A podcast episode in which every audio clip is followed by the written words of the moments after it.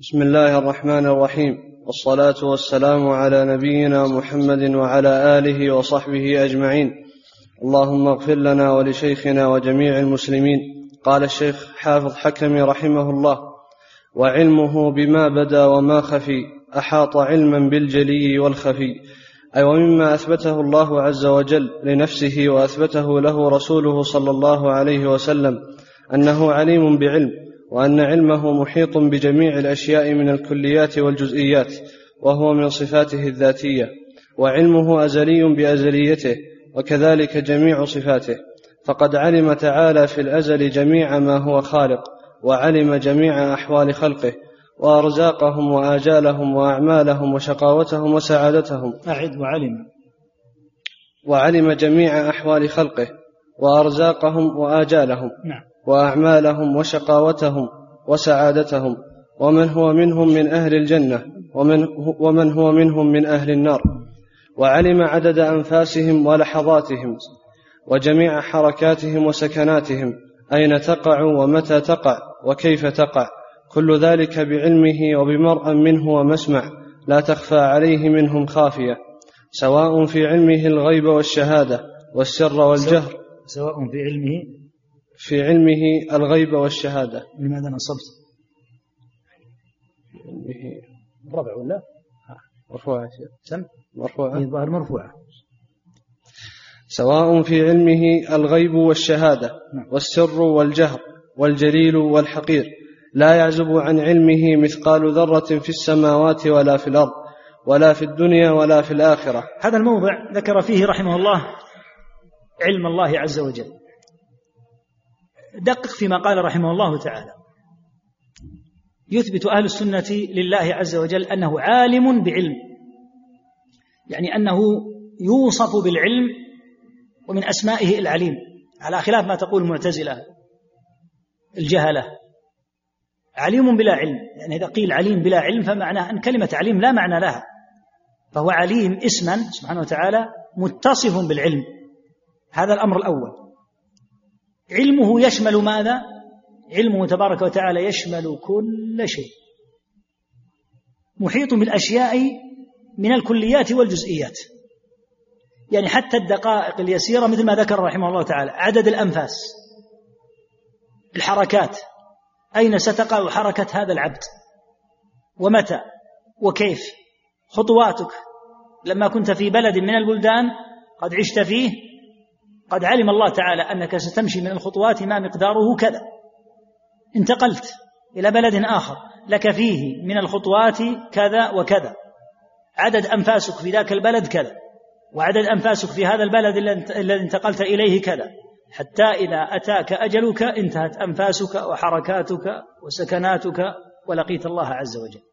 وقد علم سبحانه وتعالى كل شيء. ولهذا قال صلى الله عليه وسلم كما سيأتي وكتب في الذكر كل شيء.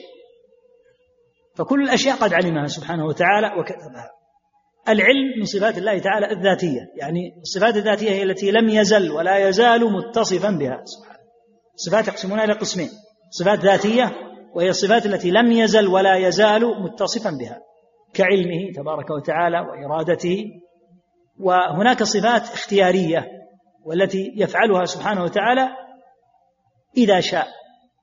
هذه مرتبطة بالمشيئة. مثل استواء على عرشه. فإنه ليس شيئا ملازما لذات الله. بل استوى بعد خلق السماوات والأرض. إن ربكم الله الذي خلق السماوات والأرض في ستة أيام ثم استوى على العرش. فلم يكن مستويا على العرش آه، كما قلنا في العلم والحياة وغيرها مما هو متصف به ازلا وابدا. وإنما هذا أمر شاءه تبارك وتعالى بعد أن خلق السماوات والأرض. ولهذا قال وهو من صفاته الذاتية. نعم. ولا يعزب عن علمه مثقال ذرة في السماوات ولا في الأرض ولا في الدنيا ولا في الآخرة.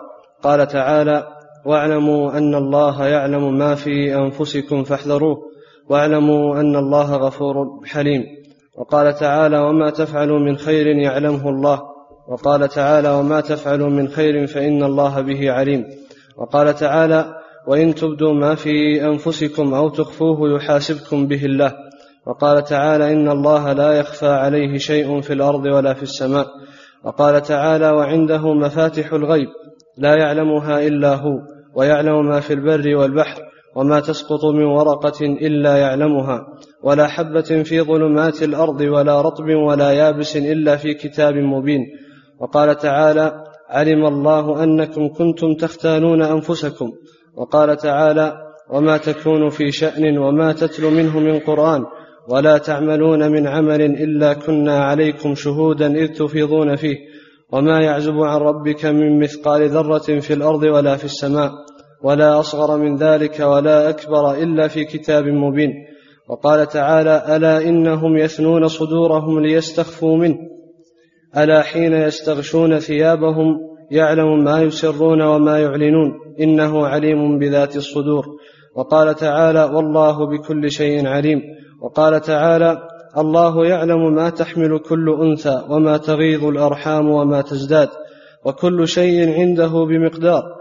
عالم الغيب والشهادة الكبير المتعال سواء منكم من أسر القول ومن جهر به ومن هو مستخف بالليل وسارب بالنهار.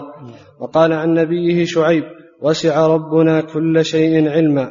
وقال تعالى عن خليله ربنا إنك تعلم ما نخفي وما نعلن وما يخفى على الله من شيء في الأرض ولا في السماء. وقال تعالى لا جرم أن الله يعلم ما يسرون وما يعلنون. وقال تعالى وربك أعلم بمن في السماوات والأرض. وقال تعالى وإن تجهر بالقول فإنه يعلم السر وأخفى. وقال تعالى يعلم ما بين أيديهم وما خلفهم ولا يحيطون به علما. وقال تعالى قال ربي يعلم القول في السماء والأرض وهو السميع العليم. وقال تعالى إنه يعلم الجهر من القول ويعلم ما تكتمون. وقال تعالى ألم تعلم أن الله يعلم ما في السماء والأرض إن ذلك في كتاب إن ذلك على الله يسير. وقال تعالى ألا إن لله ما في السماوات والأرض قد يعلم ما أنتم عليه ويوم يرجعون إليه فينبئهم بما عملوا والله بكل شيء عليم. وقال تعالى وإن ربك ليعلم ما تكن صدورهم وما يعلنون وما من غائبة في السماء والأرض إلا في كتاب مبين. وقال تعالى إنها إن تك مثقال حبة من خردل فتكن في صخرة أو في السماوات أو في الأرض يأتي بها الله. إن الله لطيف خبير. وقال تعالى ذلك عالم الغيب والشهادة العزيز الرحيم. وقال تعالى إن تبدوا شيئا أو تخفوه فإن الله كان بكل شيء عليما. وقال تعالى عالم الغيب لا يعزب عنه مثقال ذرة في السماوات ولا في الأرض ولا أصغر من ذلك ولا أكبر إلا في كتاب مبين. وقال تعالى وما تحمل من أنثى ولا تضع إلا بعلمه وما يعمر من معمر ولا ينقص من عمره إلا في كتاب. إن ذلك على الله يسير. وقال تعالى إن الله عالم غيب السماوات والأرض إنه عليم بذات الصدور. وقال تعالى يعلم خائنة الأعين وما تخفي الصدور. وقال تعالى إنه بكل شيء محيط. وقال تعالى ولتعرفنهم في لحن القول والله يعلم أعمالكم. وقال تعالى قل أتعلمون الله بدينكم والله يعلم ما في السماوات وما في الأرض والله بكل شيء عليم. وقال تعالى إن الله يعلم غيب السماوات والأرض والله بصير بما تعملون. وقال تعالى ولقد خلقنا الإنسان ونعلم ما توسوس به نفسه ونحن أقرب إليه من حبل الوريد. وقال تعالى نحن أعلم بما يقولون وما أنت عليهم بجبار. وقال تعالى إن ربك هو أعلم بمن ضل عن سبيله وهو أعلم بمن اهتدى. وقال تعالى هو أعلم بكم إذ أنشأكم من الأرض وإذ أنتم أجنة في بطون أمهاتكم فلا تزكوا أنفسكم هو أعلم بمن اتقى. وقال تعالى يعلم ما يلج في الأرض وما يخرج منها وما ينزل من السماء وما يعرج فيها وهو معكم أينما كنتم والله بما تعملون بصير. وقال تعالى ألم تر أن الله يعلم ما في السماوات وما في الأرض؟ ما يكون من نجوى ثلاثة إلا هو رابعهم ولا خمسة إلا هو سادسهم ولا أدنى من ذلك ولا أكثر إلا هو معهم أينما كانوا. ثم ينبئهم بما عملوا يوم القيامة. إن الله بكل شيء عليم. وقال تعالى تسرون إليهم بالمودة. وأنا أعلم بما أخفيتم وما أعلنتم ومن يفعله منكم فقد ضل سواء السبيل. وقال تعالى يعلم ما في السماوات والأرض ويعلم ما تسرون وما تعلنون والله عليم بذات الصدور. وقال تعالى عالم الغيب لا يعزب عنه مثقال ذرة. وقال تعالى عالم الغيب والشهادة العزيز الحكيم. وقال تعالى لتعلموا أن الله على كل شيء قدير. وأن الله قد أحاط بكل شيء علما. وقال تعالى وأسروا قولكم أو اجهروا به. إن قال تعالى وقال تعالى وأسروا قولكم أو اجهروا به. إنه عليم بذات الصدور. ألا يعلم من خلق وهو اللطيف الخبير. وقال تعالى إن ربك هو أعلم بمن ضل عن سبيله وهو أعلم بالمهتدين.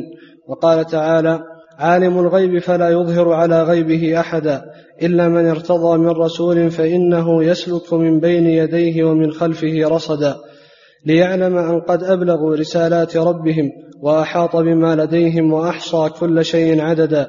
وقال تعالى إن ربك يعلم أنك تقوم أدنى من ثلثي الليل ونصفه وثلثه وطائفة من الذين معك. الآية. وقال تعالى إنه يعلم الجهر وما يخفى. وقال قد يعلم الله الذين يتسللون منكم لواذا وقال تعالى إن الله عنده علم الساعة وينزل الغيث ويعلم ما في الأرحام وما تدري نفس ماذا تكسب غدا وما تدري نفس بأي أرض تموت إن الله عليم خبير. وقال تعالى لكن الله يشهد بما أنزل إليك. لكن. لكن الله يشهد بما أنزل إليك أنزله بعلمه. والملائكة يشهدون. وقال تعالى إليه يرد علم الساعة وما تخرج من ثمرات من أكمامها وما تحمل من أنثى ولا تضع إلا بعلمه.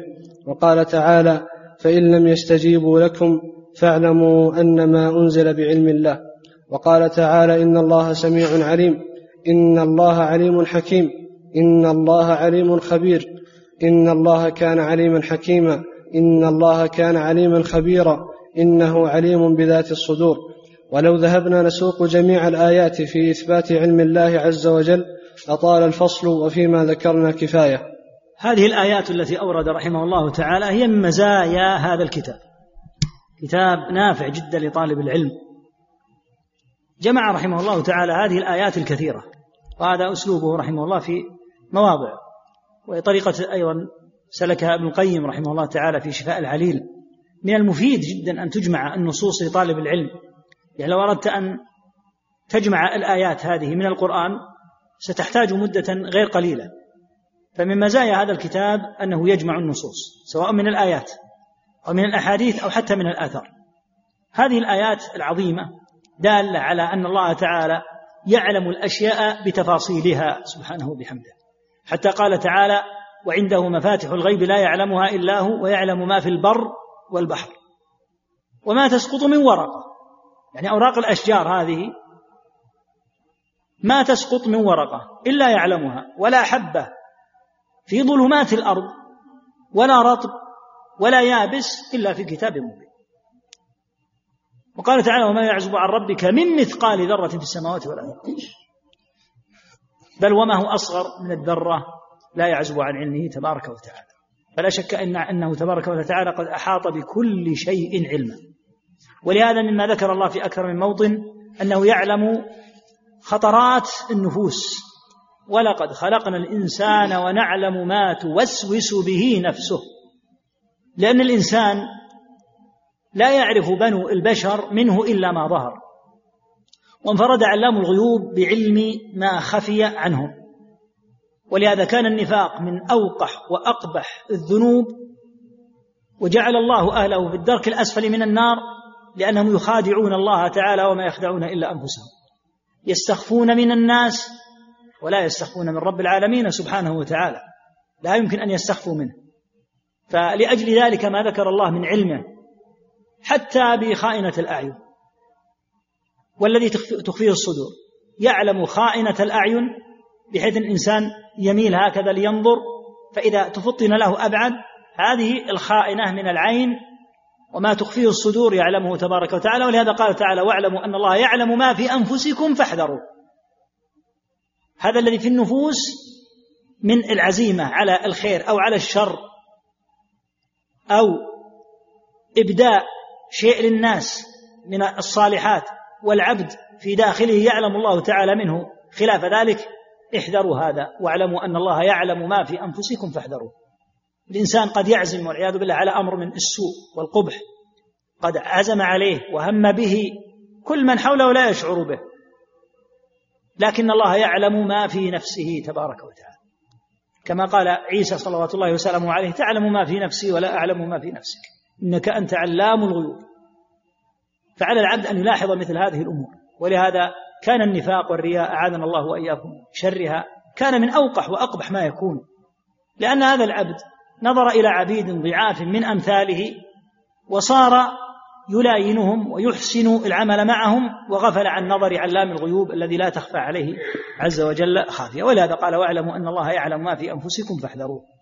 فمقام الإقرار بعلم الله عز وجل مقام عظيم وفيه فائدة كبيرة إذا تدبرها العبد كف عن أمور من المظالم والخطيئات الظاهرة والباطنة. فلو تدبر الإنسان أن رب العالمين مطلع عليه وهو في وسط بيته لا يراه أحد ما أفطر في رمضان؟ لو تدبر هذا الذي يخرج خارج بلده أن رب العالمين وإن أبعدت عن بلدك آلاف الأميال فإنه محيط بك وما ما أبعدت عن نظر من يعرفونك فإنك بمرأة من رب العالمين ولا يخفى على الله عز وجل منك خافية ما تغير حاله إذا أبعد عن بلده وتبدلت طباعه وتصرفاته رجالا ونساء. من يستشعر علم الله عز وجل لا يمكن أن تقع منه ملاحظة العبيد والغفلة عن رب العبيد سبحانه وتعالى. ولهذا مقام العلم مقام عظيم والإقرار بهذه الصفة لله تعالى يكون من آثارها شيء كبير من صلاح القلوب والأعمال لمن فقه أمر آثار هذه الصفات الحميدة على العبد. نعم. وفي الصحيحين عن جابر رضي الله عنه قال كان رسول الله صلى الله عليه وسلم يعلم أصحابه الاستخارة في الأمور كلها كما يعلم السورة من القرآن. يقول إذا هم أحدكم بالأمر فليركع ركعتين من غير الفريضة ثم ليقل اللهم إني أستخيرك بعلمك. وأستقدرك بقدرتك وأسألك من فضلك العظيم فإنك تقدر ولا أقدر وتعلم ولا أعلم وأنت علام الغيوب. اللهم فإن كنت تعلم هذا الأمر ثم يسميه بعينه خيرا لي في عاجل أمري وآجله أو قال في ديني ومعاشي وعاقبة أمري فاقدره لي ويسره لي ثم بارك لي فيه. اللهم وإن كنت تعلم أنه شر لي في ديني ومعاشي وعاقبة أمري أو قال في عاجل أمري وآجله فاصرفني عنه واقدر لي الخير حيث كان ثم ارضني به. وفيهما من حديث تعاقب الملائكة بأطراف النهار فيسألهم وهو أعلم بهم. وفيهما من دعاء الكرب لا إله إلا الله العليم الحليم. وفيهما من حديث الذي أوصى أن يحرق ويذرى ثم قال لم فعلت؟ قال من خشيتك وأنت أعلم. وفيهما من حديث قصة موسى والخضر أن موسى قام خطيبا في بني إسرائيل فسئل أي الناس اعلم فقال أنا. فعتب الله عليه إذ لم يرد العلم إلى الله. وفي رواية اليه وفي رواية إليه وفيه قول الخضر عليه السلام يا موسى إنك على علم من علم الله علمكه الله لا أعلمه. وأنا على علم من علم الله علمنيه الله لا تعلمه. إلى أن قال فركبا في السفينة. قال ووقع عصفور على حرف السفينة فغمس منقاره في البحر. فقال الخضر لموسى ما علمك وعلمي؟ ما علمك وعلمي وعلم الخلائق في علم الله إلا مقدار ما غمس هذا العصفور منقاره. وفي رواية إلا مثل ما نقص هذا العصفور من هذا البحر. وفيهما عن ابن عمر رضي الله عنهما أن رسول الله صلى الله عليه وسلم قال مفاتيح الغيب خمس لا يعلمها إلا الله لا يعلم ما في غد إلا الله ولا يعلم ما تغيض الأرحام إلا الله ولا يعلم متى يأتي المطر أحد إلا الله ولا تدري نفس بأي أرض تموت ولا يعلم متى تقوم الساعة إلا الله. وفيهما من حديث أبي موسى الأشعري اللهم اغفر لي خطيئتي وجهلي وإسرافي في أمري وما أنت أعلم به مني إلى غير ذلك من الأحاديث. هذه الأحاديث فيها أيضا كما تقدم في النصوص السابقة في الآيات عظمة علم الله تبارك وتعالى ومنها دعاء الاستخارة. هذا الدعاء العظيم العبد يسلم لربه تعالى. يريد أن يتزوج يريد أن يسافر يريد أن يقدم على أمر. قبل أن يقدم عليه يسأل الله تعالى وينص على علمه تبارك وتعالى وعلى أن هذا العبد المستخير لا يعلم. فإنك تقدر ولا أقدر وتعلم ولا أعلم وأنت علام الغيوب. لا العبد لا يدري بالعاقبة من إقدامه على هذا الأمر هل الخير في الإقدام أو الاحجام ثم يسلم بهذا التسليم اللهم إن كنت تعلم هذا الأمر يسميه زواجي أو ما عزمت عليه من سفر أو نحوه خيرا لي في ديني ومعاشي وعاقبة أمري وعاجل أمري وآجله. لأن الله يعلم هل هو خير العبد في دينه أو دنياه. أو العاجل من أمره أو الآجل فاقدره لي ويسره لي ثم بارك لي فيه. وإن كنت تعلم ذلك شرا لي في ديني ومعاشي وعاقبة أمري وعاجل أمري وآجله فاصرفه عني واصرفني عنه واقدر لي الخير حيث كان ثم ردني به. وفي قصة الخضر وموسى عليهما الصلاة والسلام والخضر على الصحيح نبي وهو الذي عليه جمهور المفسرين كما ذكر القرطبي والشوكاني وهو الصحيح الذي دلت عليه الآية في قوله تعالى عن الخضر عليه الصلاة والسلام وما فعلته عن أمري يعني عن أمر الله وعن وحيه تبارك وتعالى يقول لما سئل موسى عليه الصلاة والسلام بعد أن خطب خطبة في بني إسرائيل كانت مؤثرة سأله رجل منهم أي الناس أعلم؟ فقال أنا. لا شك أنه أعلم بني إسرائيل لكن السائل قال أي الناس؟ فعتب الله عليه إذ لم يرد العلم إليه تعالى. كان ينبغي أن يقول الله أعلم. لأن الإنسان ما يدري بأهل الأرض كلهم والناس والسؤال عن الناس. فأخبره الله تعالى بأمر الخضر وذكر الله ما ذكر من أمره وخبره في سورة الكهف. ومن ضمن ذلك أن الخضر قال لموسى عليهما الصلاة والسلام إنك على علم علمكه الله لا أعلمه. وأنا على علم من علم الله علمنيه لا تعلمه. ثم لما ركب في السفينة نقر عصفور في هذا البحر نقرة. فقال ما علمي وعلمك وعلم الخلائق في علم الله عز وجل إلا كما نقص هذا العصفور من هذا البحر. لأن علم الله عز وجل علم لا يحيط بعلم الله عز وجل إلا الله. ولهذا قال تعالى وما أوتيتم من العلم إلا قليلا. حتى في الاكتشافات الدنيوية هذه البشر لهم قرون لا يدرون بهذه الأشياء مع أنها موجودة. ولما أراد الله تعالى دلالة البشر عليها تيسرت ودلهم عليها. والقرون المتوالية ما كانت تعلمها. كله دال على أن العبد إنما يتعلم يصل في العلم إلى ما علمه الله تبارك وتعالى. ومع ذلك كل ما تعلمه فإنه قليل كما قال تعالى وما أوتيتم من العلم إلا قليلا. علم الله تبارك وتعالى أعظم في علمه تبارك وتعالى منك بنفسك أنت. ولهذا هذا الدعاء الذي فيه اللهم اغفر لي خطيئتي وجهلي وإسرافي في أمري وما أنت أعلم به مني. هل هناك أحد أعلم بك منك؟ نعم رب العالمين سبحانه وأعلم بك منك. اللهم اغفر لي ما قدمت وما أخرت وما أسررت وما أعلنت وما أسرفت وما أنت أعلم به مني يعني مما وقع مني أنا. لأن الإنسان قد يقع منه مثل ما في الحديث. خطأ مما, قد مما قدم أو أخر أو أسر أو أعلن قد يقع منه ما الله تعالى أعلم به منه. وهذا يدل على عظمة علمه تبارك وتعالى. علمه تعالى بماذا؟ علمه تبارك وتعالى بالذي كان ومضى وعلمه بالذي سيكون مما لم يأتي وعلمه بالواقع الآن. فإنك لا تعلم مما يقع الآن إلا ما أنت فيه. فأما ما هو خارج هذا الموضع الذي أنت فيه فإنك لا تعلم. مما هو واقع الآن. ثم إن الله تعالى يعلم الشيء الذي لم يكن لو أنه كان كيف سيكون. فهو يعلم ما كان وما يكون وما سيكون وما لم يكن لو أنه كان كيف يكون. يعني أنت الآن ما سافرت أنت الآن موجود في البلد. الله يعلم لو سافرت وأنت لم تسافر لو سافرت هذا السفر سيكون خيرا لك أو أو ضررا أو ضررا عليك. هذا السفر لو سافرت هل ستتمه وتصل إلى الموضع الذي تريد أو لن تتمه؟ مع أنك ما سافرت لكن الله يعلم أنك لو سافرت وأنت لم تسافر ما الذي سيكون لو أنك سافرت؟ وستأتي الآيات الدالة عليه وهذا يدل على عظمة علمه تبارك وتعالى. لأن أسمائه تبارك وتعالى العليم. وهو سبحانه وتعالى علمه قد أحاط بكل شيء عز اسمه وأمر الصفات أيها الإخوة. معرفة الصفات من أعظم ما يلقي في القلوب الخشية والهيبة من الله تعالى ولهذا في الآية التي تقدمت. واعلموا أن الله يعلم ما في أنفسكم فاحذروه رتب الحذر على العلم. الفاء هنا فاحذروه مرتبة على ما قبلها. اعلموا أن الله يعلم ما في أنفسكم.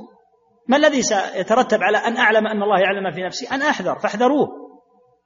فعلم الله عز وجل بما يقع من العبد وعلم الله بما يسره العبد وبما يكنه وبما يتمناه وبما يشتهيه وبما يخطط له كل هذا يعلمه علام الغيوب سبحانه وبحمده. ولهذا يسأل العبد ربه أن يعينه على نفسه. في مثل هذا الدعاء العظيم وما أنت أعلم به مني مما يقع من العبد فالله أعلم بك منك فهو أعلم بنفسك منك أنت بنفسك. سبحانه وبحمده. لا قوة إلا به عز وجل. نعم. وكما أخبر الله تعالى عن علمه بما كان وما سيكون كذلك أخبر عما لم يكن من الممكنات والمستحيلات لو كان كيف يكون. فقال تعالى في الممكن على تقدير وقوعه وقالوا لولا أنزل عليه ملك ولو أنزلنا ملكا لقضي الأمر ثم لا ينظرون ولو جعلناه ملكا لجعلناه رجلا وللبسنا عليهم ما يلبسون. وقال تعالى ولو جعلناه قرآنا أعجميا لقالوا لولا فصلت آياته وأعجمي وعربي الآية. وقال تعالى وأقسموا بالله جهد أيمانهم لئن جاءتهم آية ليؤمنن بها. قل إنما الآيات عند الله وما يشعركم أنها إذ وما يشعركم أنها إذا جاءت لا يؤمنون. ونقلب أفئدتهم وأبصارهم كما لم يؤمنوا به أول مرة ونذرهم في طغيانهم يعمهون. وقال تعالى ولو نزلناه على بعض الأعجمين فقرأه عليهم ما كانوا به مؤمنين. إلى غير ذلك. نعم الذي لا يقع نوعان. الذي لا يقع نوعان أمر يمكن أن يقع وأمر مستحيل أن يقع. فالله تعالى يعلم هذا الممكن الذي لم يقع يعلم لو أنه كان كيف سيكون بل ويعلم المستحيل. الذي لن يقع يعلم أنه لو كان كيف يكون وذكر عندك الآيات. فقوله تبارك وتعالى ولو جعلناه قرآنا أعجميا لقالوا لولا فصلت آياته. نزوله أعجميا ممكن ممكن. فهو يعلم تعالى أن القرآن لو نزل أعجميا وهو لم ينزل أعجميا يعلم أنه لو نزل أعجميا ما سيقول. ولو نزل ولو جعلناه قرآنا أعجميا لقالوا لولا فصلت آياته يعلم رب رب العالمين أنه أنزل هذا القرآن عربيا لكن يعلم أنه لو أنزله أعجميا ماذا سيقول؟ وهكذا قوله تعالى وقالوا لولا أنزل عليه ملك ولو أنزلنا ملكا لقضي الأمر ثم لا ينظرون. ولو جعلناه ملكا يعني لو أن الله أرسل إليهم ملكا رسولا بدلا من بشر ولو جعلناه ملكا لجعلناه رجلا. الله أرسل من البشر ما أرسل من الملائكة؟ للناس يرسل من الملائكة للرسل. الله يصطفي من الملائكة اصطفاء الله عز وجل. للملائكة يصطفي من الملائكة رسلا يرسلهم إلى أنبياء. لكن الذين يصلون إلى عموم الناس وتصل إليهم الرسالة لا بد أن يكونوا بشرا. يقول تعالى ولو جعلناه ملكا. يعني هذا الرسول الذي أرسل إليكم. لأنهم قالوا لماذا لا ينزل الله ملكا بدلا من أن ينزل بشرا؟ قال ولو جعلناه ملكا لجعلناه رجلا وللبسنا عليهم ما يلبسون. وهكذا قوله تبارك وتعالى وأقسموا بالله جهد أيمانهم لئن جاءتهم آية ليؤمنن بها. قل إنما الآية عند الله وما يشعركم. أنها إذا جاءت لا يؤمنون. يعني الآية إذا جاءت لن يؤمنوا. فالله يعلم الشيء الممكن أن يقع. يمكن أن تأتيهم آية. يمكن أن ينزل أعجمي. يمكن أن يرسل ملك من حيث الإمكان. والله لم يفعله لحكمته البالغة سبحانه وتعالى لكن يعلم أنه لو وقع هذا الممكن ما الذي سيقولون وما الذي سيقع منهم؟ هذا في الممكنات. نعم. وقال تعالى في المستحيلات لو قدر إمكانها لو كان فيهما آلهة إلا الله لفسدتا فسبحان الله رب العرش عما يصفون. وقال تعالى ما اتخذ الله من ولد وما كان معه من إله إذا لذهب كل إله بما خلق ولعلى بعضهم على بعض. سبحان الله عما يصفون عالم الغيب والشهادة فتعالى عما يشركون. وقال تعالى قل لو كان معه آلهة كما يقولون إذا لابتغوا إلى ذي العرش سبيلا. سبحانه وتعالى عما يقولون علوا كبيرا. الآيات هذه في المستحيلات. الله عز وجل ليس معه آلهة لكن يقول تعالى قل لو كان معه آلهة كما يقولون. إذا لابتغوا إلى ذي العرش سبيلا. الله تعالى قطعا ليس معه. هذا من المستحيل أن يوجد مع الله مع الله عز وجل إله آخر. لكن يقول لو كان معه آلهة ماذا سيحصل؟ لابتغوا إلى ذي العرش سبيلا. لابتغت تلك الآلهة إلى الله تعالى سبيلا لتعبده. وهكذا قوله لو كان فيهما آلهة إلا الله لفسدتا. لا شك أنه ليس هناك إله إلا رب واحد. يخبر رب العالمين العباد أنه لو كان مع الله عز وجل إله آخر لفسدت السماوات والأرض. مع أن هذا لا يقع وهو مستحيل أن يقع ليس مثل الآيات السابقة في الممكن في الأشياء الممكنة كآية تنزل ممكن أن تنزل كملك يرسل إلى الناس ويكلمهم ممكن من حيث الإمكان لكن الله تعالى لحكمته لا يفعل هذا. الأمور المستحيلة أن يكون مع الله إله آخر. هذا أمر مستحيل. لو كان مع الله عز وجل إله آخر ماذا سيحدث؟ لو كان فيهما آلهة إلا الله لفسدتا نعم. وأنكرت الجهمية والمعتزلة أن يكون لله علم أضافه إلى نفسه إضافة الصفة إلى الموصوف فأنكروا أن يكون أنزل القرآن بعلمه وأن أنثى فأنكروا. فأنكروا أن يكون أنزل القرآن أنزل. فأنكروا أن يكون أنزل القرآن بعلمه. فأنكروا أن يكون أنزل القرآن بعلمه وأن أنثى لا تحمل ولا تضع إلا بعلمه. وجحدوا أن يكون قد أحاط بكل شيء علما وحاربوا نصوص الكتاب والسنة وجميع سلف الأمة. فليس معبودهم هو العليم الخبير الذي هو بكل شيء عليم. وإنما يعبدون العدم المحض الذي لا حقيقة له ولا وجود فليصفوه بما شاءوا فبعدا للقوم الظالمين. الجهمية والمعتزلة هم أساس نفي الصفات فيقولون إن الله تعالى لا يوصف بصفة العلم. وتزعم المعتزلة أنها تسمي الله باسم العلم لكن يقولون إنه عليم لكن بلا علم. ما الفائدة من تسمية الرب العليم وعدم وصفه بالعلم؟ ما يكون ما يكون للاسم أي معنى في هذه الحال. ولهذا قال إن هؤلاء في واقع الأمر لا يعبدون الرب العليم الخبير رب العالمين سبحانه وإنما يعبدون عدما محضا لأنهم يزعمون أنهم يصلون لمن لا يوصف لا بالعلم ولا بالسمع ولا بالبصر ولا بالإرادة ولا. ما الفائدة؟